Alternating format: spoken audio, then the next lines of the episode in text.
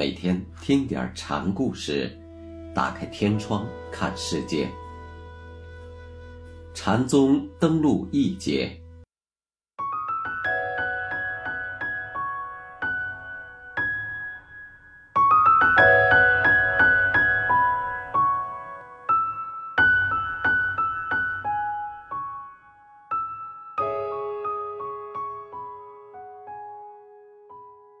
今天给大家讲石拱会藏禅师的两个小故事。第一个是牧牛人。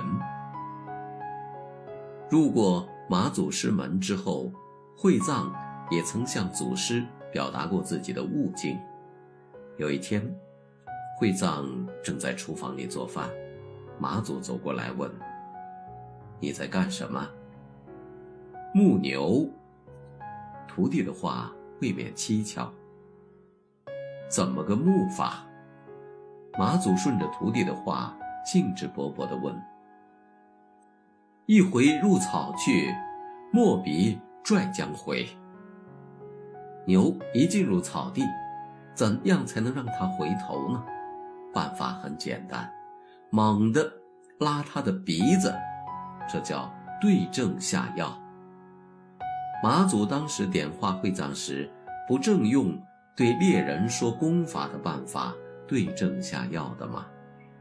而今，徒弟说自己拽牛拉鼻，可谓深得对治人心的三昧。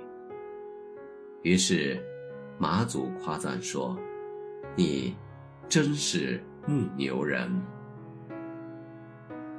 第二个小故事的名字是。捉虚空。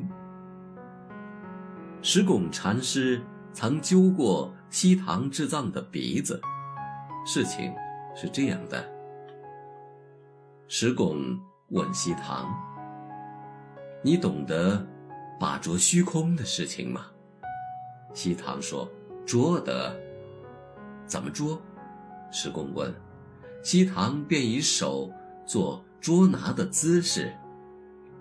你并不懂捉空，石拱说着，上前一把就揪住了西堂的鼻子，使劲拽。西堂痛得直叫：“痛死了！快放手！”他挣扎着摆脱。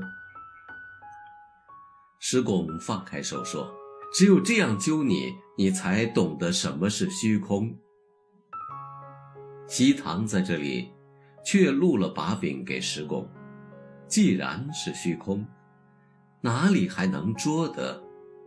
真正的虚空，不是任何有为法所能找得到的。所以，石拱要弄痛他的鼻子，好让他把心思收回来。这和马祖牛百丈的鼻子用意大体是相同的。